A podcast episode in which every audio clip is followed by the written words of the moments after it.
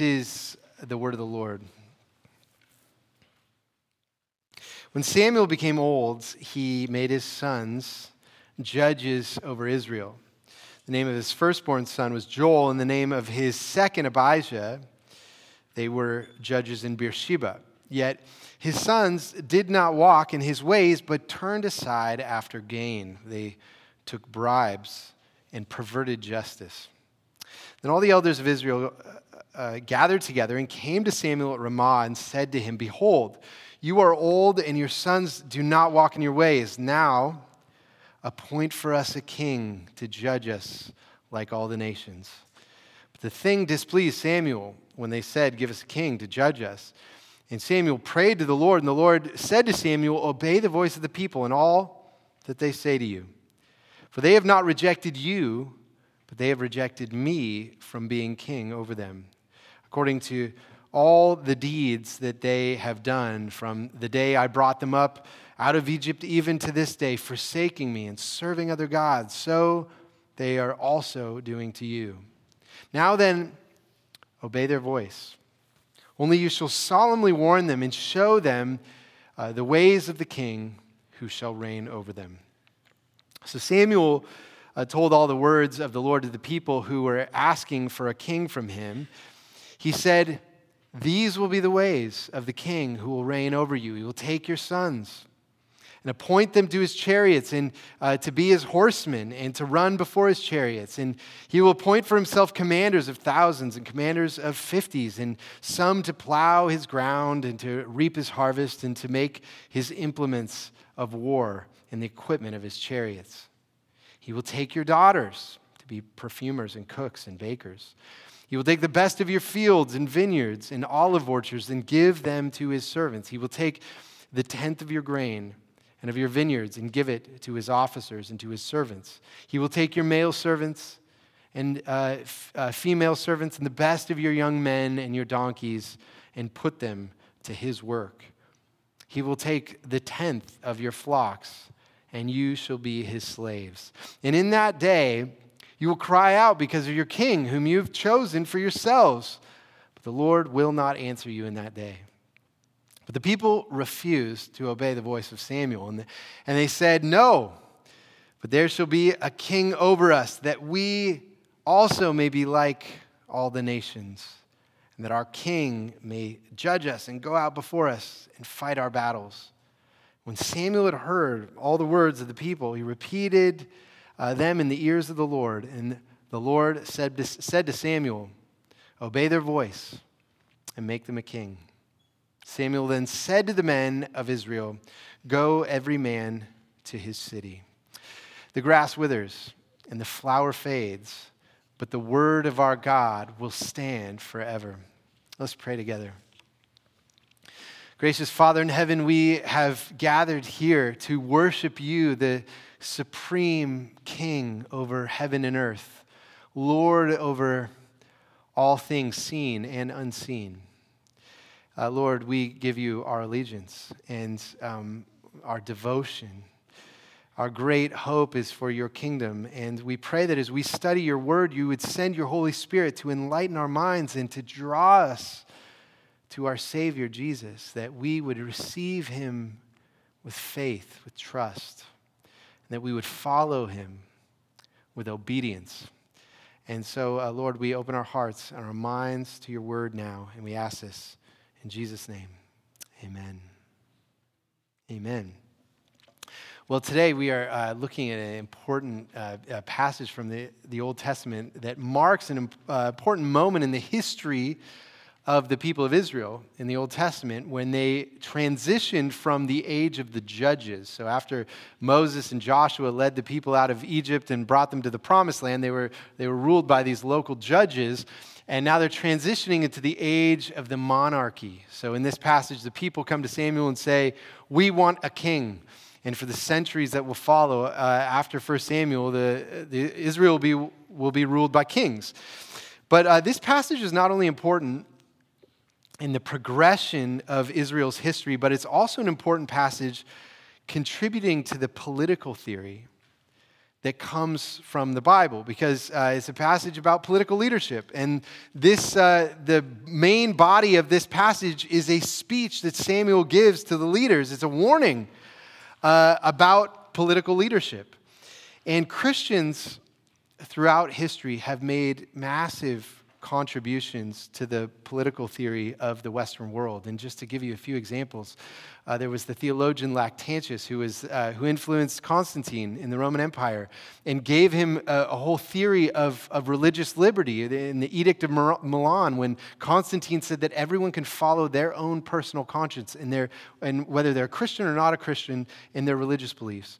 Or um, or, for example, Augustine, during the time of the fall of, of, the Roman Empire, he had the, the doctrine of original sin that said all people have corrupt hearts. And, and so, therefore, leaders, political leaders, need checks and balances to guard against uh, corruption in the government. Or, for example, the writing of the Magna Carta in the Middle Ages um, in England in the development of human rights. Or John Calvin in the time of the Reformation. John Calvin. Uh, uh, had a whole new vision of society where, leading up to that time, people envisioned society as being held together by kings and nobles and, the, and this class system that held together society. And John Calvin said, You know what holds together a society? Is people doing their work. And that's how you love your neighbors. You do your work to serve your neighbor and for the glory of God. And it's commerce that actually holds together society. It's a whole new way of imagining how society works. Or the Covenanters in Scotland that gave a foundation for you know, constitutional government, or the, the Puritans and the Presbyterians and the forming of, of, of America and you know, the democratic republic. These are the most, some of the most profound uh, political developments in the history of the world. And they've come from Christians applying the truths of the gospel into their civilization, in their society. And passages like this one from 1 Samuel 8 have been instrumental in forming that political theory. And so today, what I'd like to do is draw out some political lessons from this passage by, by answering three questions for us from 1 Samuel 8. This is what they are What are the political warnings that the Bible gives us? What are the political principles that the Bible gives us? And what is the political hope that the Bible gives us? Political warnings, the political principles, and the political hope. And my hope is that we'd see that political theory and theology often overlap. They have throughout Christian history, where theologians have had to think about how do societies work together. And so we're going to look at three questions this morning. And the first is this What are the warnings? What are the, uh, um, the political warnings that we see from uh, 1 Samuel 8? What are the warnings that the Bible gives us about uh, give us when we think about the role of government in society. And I want to point out four warnings from this passage. And the first is this is that all people are sinful, including our leaders. The first political uh, warning that the Bible gives is that all people are sinful, including our leaders. And you see how this passage begins in verse 1. It says, When Samuel became old, he made his sons judges over Israel. Now, this is an important statement because up to this point, Samuel's really been a hero in Israel. Uh, he was, he's been a faithful priest and a prophet. And, uh, and in the last chapter, he led Israel into a spiritual revival where they put away their idols and they returned to the Lord and they said, We're going to obey the Lord. And then he led Israel into a victory over their, their enemies, the Philistines. And so Samuel has been a hero through, through these chapters. But it, it turns out that even the sons of faithful Samuel are morally corrupt. You see what it says there in verse 2. The name of his firstborn son was Joel, and the name of his second, Abijah. They were judges in Beersheba. Yet his sons did not walk in his ways, but turned aside after gain. They took bribes and perverted justice. So here's Samuel, who's like a second Moses in the history of Israel, and he appoints wicked sons to judge the people. It's just like, you know, Eli was a, who we read about earlier had two wicked sons who were abusing the people. And now Samuel has two wicked sons who are abusing the people. And so even Samuel is flawed as a political leader. We see nepotism, we see him turning a blind eye to the sins of his children. And then throughout the Old Testament, we're going to see that the sinful kings deeply plague the people that they rule over. And so the first biblical principle in political the- uh, theory is that all people are sinful, including our leaders. And so as a result, that has created that Christians have a skepticism about those who are in, in political power.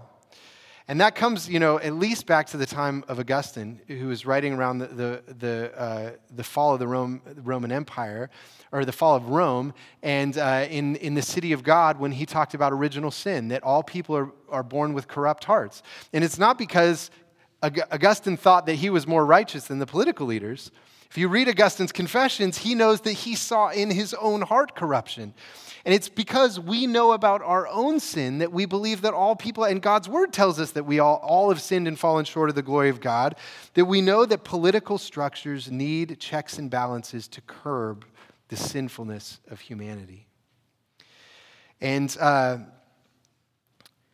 and this really, uh, and so the beginning of Christian political theory is a distrust of political leaders that simply comes from a distrust of ourselves.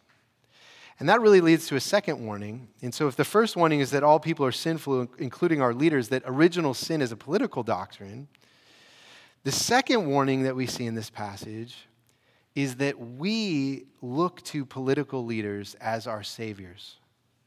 We look to political leaders as our saviors. So there's, you know, there's a problem with the leaders themselves. There's also a problem in us. There's, uh, we should distrust the political leaders, but we have to also distrust our own hearts that we have a tendency to look to political leaders as our saviors. And you see that there in verse 4, where it says, Then all the elders of Israel gathered together and came to Samuel at Ramah and said to him, Behold, you are old, and your sons do not walk in your ways. Now appoint for us a king to judge us like all the nations. But the thing displeased Samuel when they said, Give us a king to judge us. Now, why was Samuel displeased when the people said, Give us a king? Well, there are two reasons that I want to point out. The first is uh, that God was already the people's savior. He had saved them out of Egypt and he had defeated their enemies and he cared for them and provided for them and he's, he was their king. And so, what they were basically saying was, We don't want the Lord to be our king anymore. We want an earthly king like the other nations have, have a, a king. And that's what exactly what it says in, in uh, verse 7. And the Lord said to Samuel, Obey the voice of the people and all that they say to you, for they have not rejected you, but they have rejected me from being king over them, according to all the deeds that they have done from the day I brought them up out of Egypt, even to this day. So, on the one hand, they're saying, We don't want the Lord as our king and savior anymore. But the second reason Samuel's upset is because they wanted a king like all the other nations. Israel was supposed to be different than all the other nations, and they said, now we want to become like all the other nations. And what do all the other nations expect from their kings? Well, look at verse 19. But the people refused to obey the voice of Samuel, and they said, No, but there shall be a king over us, that we also may be like all the nations, and that our king may judge us and go out before us and fight our battles.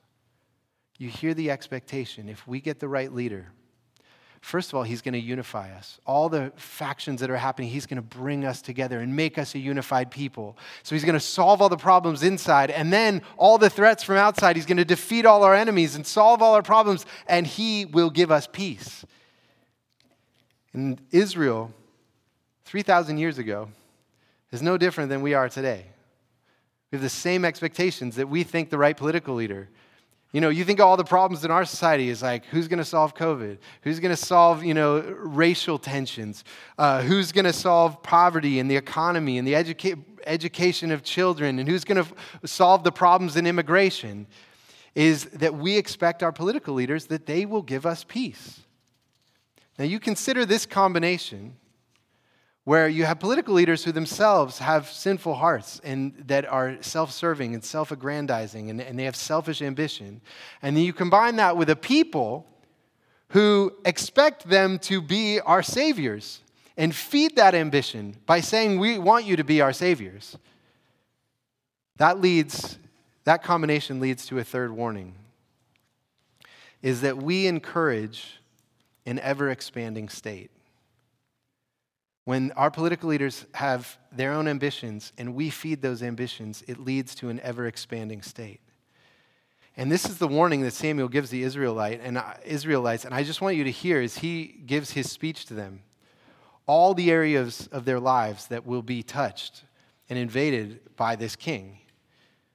You look at verse 10. So Samuel told all the words of the Lord to the people who were asking for a king from him. He said, These will be the ways of the king who will reign over you. He will take your sons and appoint them to his chariots and to be his horsemen and to run before his chariots, and he will appoint for himself commanders of thousands and commanders of fifties, and some to plow his ground and to reap his harvest and to make his implements of war and the equipment for his chariots. This is describing all the military and agricultural ambitions of this king and how his goals are not to serve the people. The goals are to serve himself and his own ambitions of what the kingdom that he wants to build. And then there's this long list starting in verse 13. He will take your daughters to be perfumers and cooks and bakers. He will take the best of your fields and vineyards and olive orchards and give them to his servants. He will take the tenth of your grain and of your vineyards and give it to his officers and servants. He will take your male servants and female servants and the best of your young men and your donkeys and put them to work. What's the word that's being repeated over and over? He's going to take, he's going to take, he's going to take. And this is going to affect your family, your business, your house, your income. The king is going to have his hand on all of these things.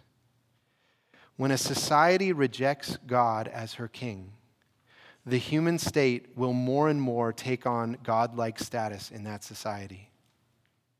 And the only one, one who is meant to rule and command the details of our families and businesses and wealth is God Himself.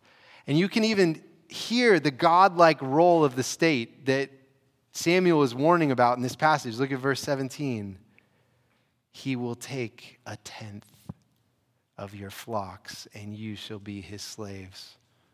Who's supposed to get a tenth of their flocks? Who, who's are we supposed to be? Whose servant are we supposed to be? The Lord. And you see uh, the warnings of this passage that when we underestimate the sinfulness of the human heart and we look to political leaders as our saviors to solve the world's problems, and we feed the ambitions of political leaders, this results in an ever expanding state that works its way deeper and deeper into our lives. There's one final warning. It's the fourth warning is this is that when we reject God as our king, he will give us over to our own foolishness when we reject God as king, he will give us over to our own foolishness. And that's often what the, how the Lord deals with our foolish desires is he says is if this is what you want, I will give you what you want to show you that you actually really want I'm the only good king to have.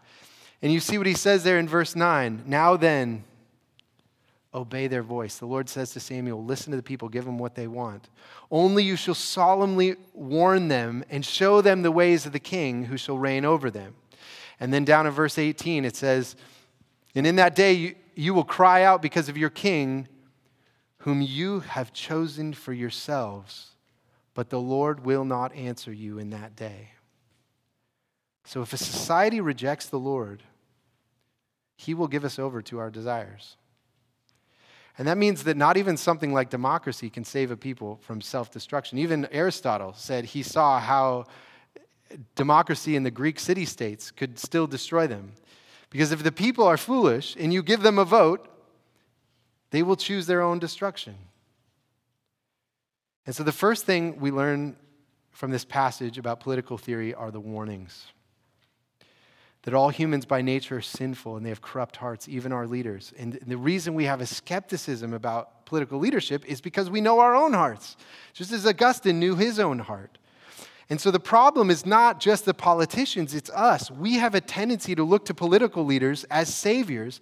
And the combination of these two things, the ambitions of the political leaders, their own corrupt hearts, and our corrupt hearts that make them saviors, leads to an ever expanding state that is largely de- devoted to serving the ambitions of the political leaders. And it is the pattern of the Lord to give people over to their own foolishness to show them that he alone is meant to be our king. So, those are the warnings. Now, what does the Bible give us as, um, as principles to curb those warnings, those dangers? Is, is there any positive principles about political theory that we see in this passage? And, and that leads to our second question is, is what are the political principles that the Bible gives us? And there are many that the scriptures give us. I'm going to point out a couple from this passage. Two, two principles. First principle is this is that we should be governed by a written document. We should be governed by a written document. So if humans are sinful, then the highest earthly authority should not be a human, it should be a written document that doesn't have a sin nature. And uh, you may not see that in this passage explicitly, but hiding in uh, the background of this chapter is another important chapter from the Old Testament about political theory, which is, is Deuteronomy 17. And 1 Samuel 8 is in many ways a fulfillment of, of what Moses wrote would happen in Deuteronomy 17. And let me read to you what Deuteronomy 17 says. Moses says, When you come to the land that the Lord your God is giving you, and you possess it, and dwell in it, and then say, I will set a king over me like all the nations that are around me. You may indeed set a king over you whom the Lord your God will choose. So you can hear how similar to this passage about choosing a king like the other nations. And it tells us that it's not wrong for Israel to want a king, but they are unwilling to wait for the king that the Lord would choose. They need to wait for the, the, the king that the Lord chooses. And it goes on to say that the king, you know, should not be taking all kinds of wives and women and wealth from the people for himself. And so many of Samuel's warnings that he gives to the people in 1 Samuel 8 are, are back there in Deuteronomy 17. Except Deuteronomy 17 goes on to give a positive picture, not just the negative picture, but also a positive picture about what God's king should be like. And it's really an amazing statement. This is what it says. And when he sits on the throne of his kingdom, he shall write for himself in a book a copy of the law approved by the Levitical priests. This is an amazing statement that the king is going to write out the law of God. And the, the law that he's writing out isn't a law for all the people to live under, it's a law for him to live under. And it's interesting note there that the copy of the law that he's supposed to have needs to be approved by the Levitical priests. It's like the Levitical priests are another branch of government that are balancing his power. They have kind of a legislative or judicial power, and he has an executive power, and he has to approve the law that he li- lives under from the Levitical priests. This is why I say the Bible gives us a vision for the highest earthly authority in a government to be a written document. The king wasn't supposed to have a law that he made for everyone else to live under, he had a law that he himself lived under. And what's even more remarkable in the Bible is not just the earthly king who was going to live under uh, a, a, written document, but God himself, as the king, makes a covenant with his people. And he says, These are my promises to you. God himself is a king lives, binds himself to a written document and says, I will rule you according to my promises. If God himself lives under, you know, rules under a written document, how much more does an earthly king need to? And then when the Lord Jesus comes as the true king of the earth, he does everything that's written in God's law perfectly. He lives under the written code. Now, we don't live in a theocracy like Israel was. Israel was a church state nexus. It was the church and the state were one. And so the written document that they lived under was the law of Moses. And we don't have the president live under the law of Moses or the Bible. Um, but we do have a constitution or you know, a written document that is the, our highest authority. And this comes from the covenantal nature of the Bible that has shaped the political theory of the Western world. And if I could add one more point to this, what both Deuteronomy and 1 Samuel insist upon is that character, the character of our political leaders, matters immensely. The character of our political leaders matters immensely. And you know, the Old Testament does tell us that there are times where God will take a, a brutal king, like, like Cyrus was a, a, a, king of the, the Persians who defeated the Babylonians and, and sent the Israelites back to the promised land to rebuild the temple. And so God used someone like Cyrus. But Christians should never lose sight of the importance of righteousness in their leaders. Proverbs 29 says, When the righteous increase, the people rejoice but when the wicked rule, the people groan. And Deuteronomy says that the model king was supposed to meditate on the written law and he was supposed to live under it himself. And so the desire of God's people should be for leaders who exemplify humility, integrity, dignity, self sacrifice, courage, and a servant heart. And so the first biblical principle is that we should be governed by a written document. Second principle is that we should be governed by elected representatives. And you see what it says there in verse 4. Then all the elders of Israel gathered together and came to Samuel at Ramah. And you might wonder, well, who are all these elders? Well, there was a whole system of uh, rulers throughout Israel who were locally governing the people. And how did they get in those positions? Well, again, if you go back to Deuteronomy, Deuteronomy chapter 1 tells us that Moses says to the people, You should choose for yourselves uh, wise and discerning men who will act as judges over tens and over fifties, over hundreds and over thousands, so that at different levels of government, that are going to rule over the people. And, uh, and it's remarkable that Mo- Moses did not choose those people. The people chose them for themselves, people from among them, their neighbors, and people that they knew. And so the king was supposed to be chosen by God, but the local elders should be chosen by the people.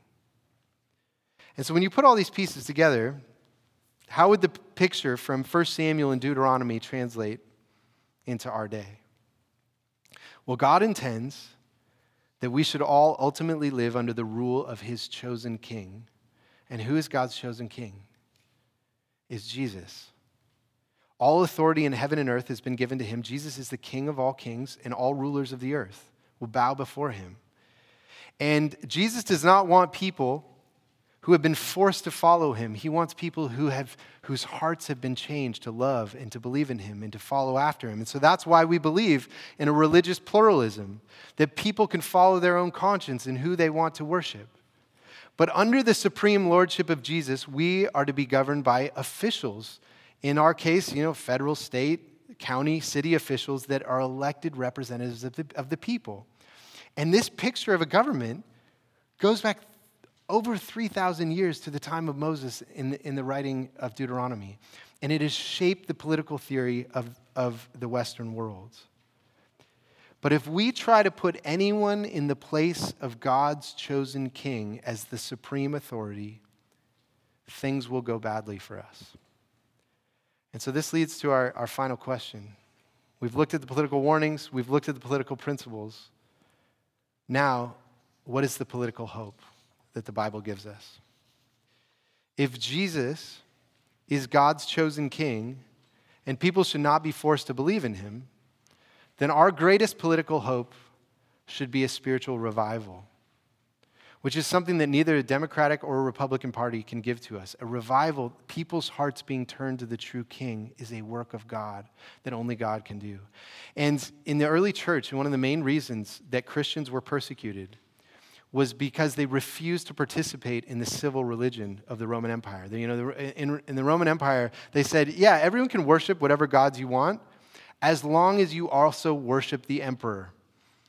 And so uh, politics and religion were brought together, they were made one, and Christians refused. They said, our, the, the center of our faith is that Jesus Christ is Lord, which means that Caesar is not. Jesus Christ is the divine Son of God, uh, uh, Caesar is not. And so we must not forget that our Christian faith is a political allegiance. We believe that Christ is Lord. We are members of a, of a multinational kingdom that is in every continent, every nation, in every language, in every culture, every ethnicity, there are people who have given their allegiance to Jesus as Lord. And it's the greatest kingdom, the most enduring kingdom in the history of the earth. And he, Jesus has the most devoted followers of any king ever. And I'll tell you why Jesus is so different than the kings of all the nations that the people wanted in this passage. You know, our, a couple weeks ago, our staff was talking about this passage as I was preparing for this sermon, and, and someone had made the comment that, you know, Samuel gives this warning where he says, hey, this king, he's going to send your sons into battle for him, and he's going to take your daughters as servants, and he's going to take all your possessions to build his kingdom. And doesn't Jesus do that? Doesn't Jesus take our sons for his battle and our daughters as his servants? and our possessions to build his kingdom? No, he doesn't. We give him our sons and our daughters and our possessions because we love him. He doesn't force us. He doesn't even force a tenth. There's all kinds of Christians who don't give a tenth of their possessions because Jesus wants a tenth because we love him and we trust in him. And why do we love and trust in him?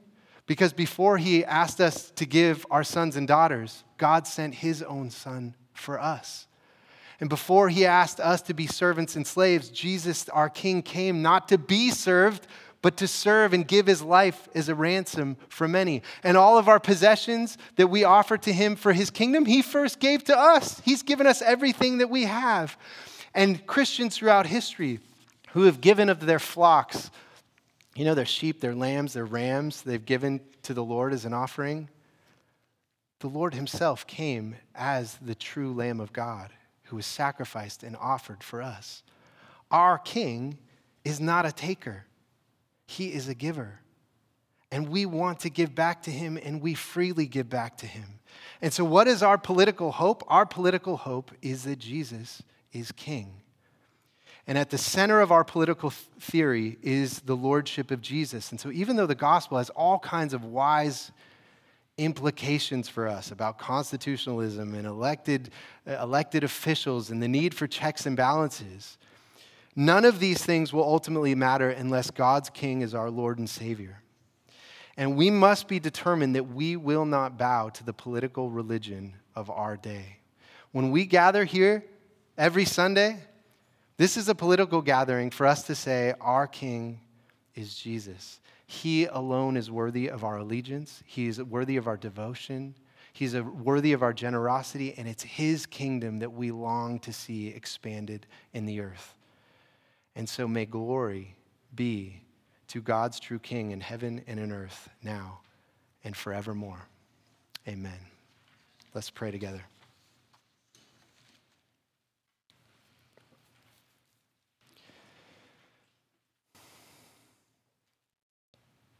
Father in heaven, you alone are worthy of glory.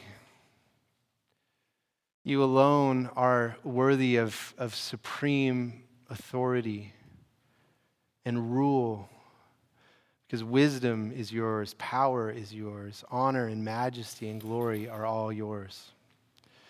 And Lord, we praise you that you have transferred us out of the domain of darkness, the city of man and you have uh, transferred us into the kingdom of your beloved Son, made us citizens of the city of God.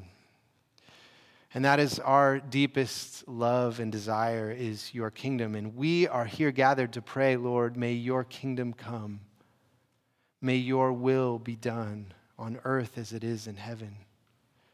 And we pray that not only the wisdom of your word would, would shape our land and, and nations uh, around the earth, but even more, we pray for spiritual revival.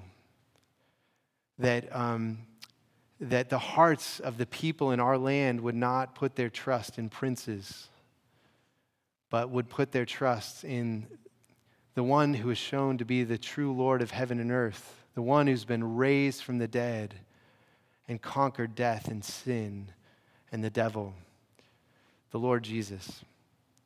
And we are so grateful that He has loved us and called us and um, brought us into your family.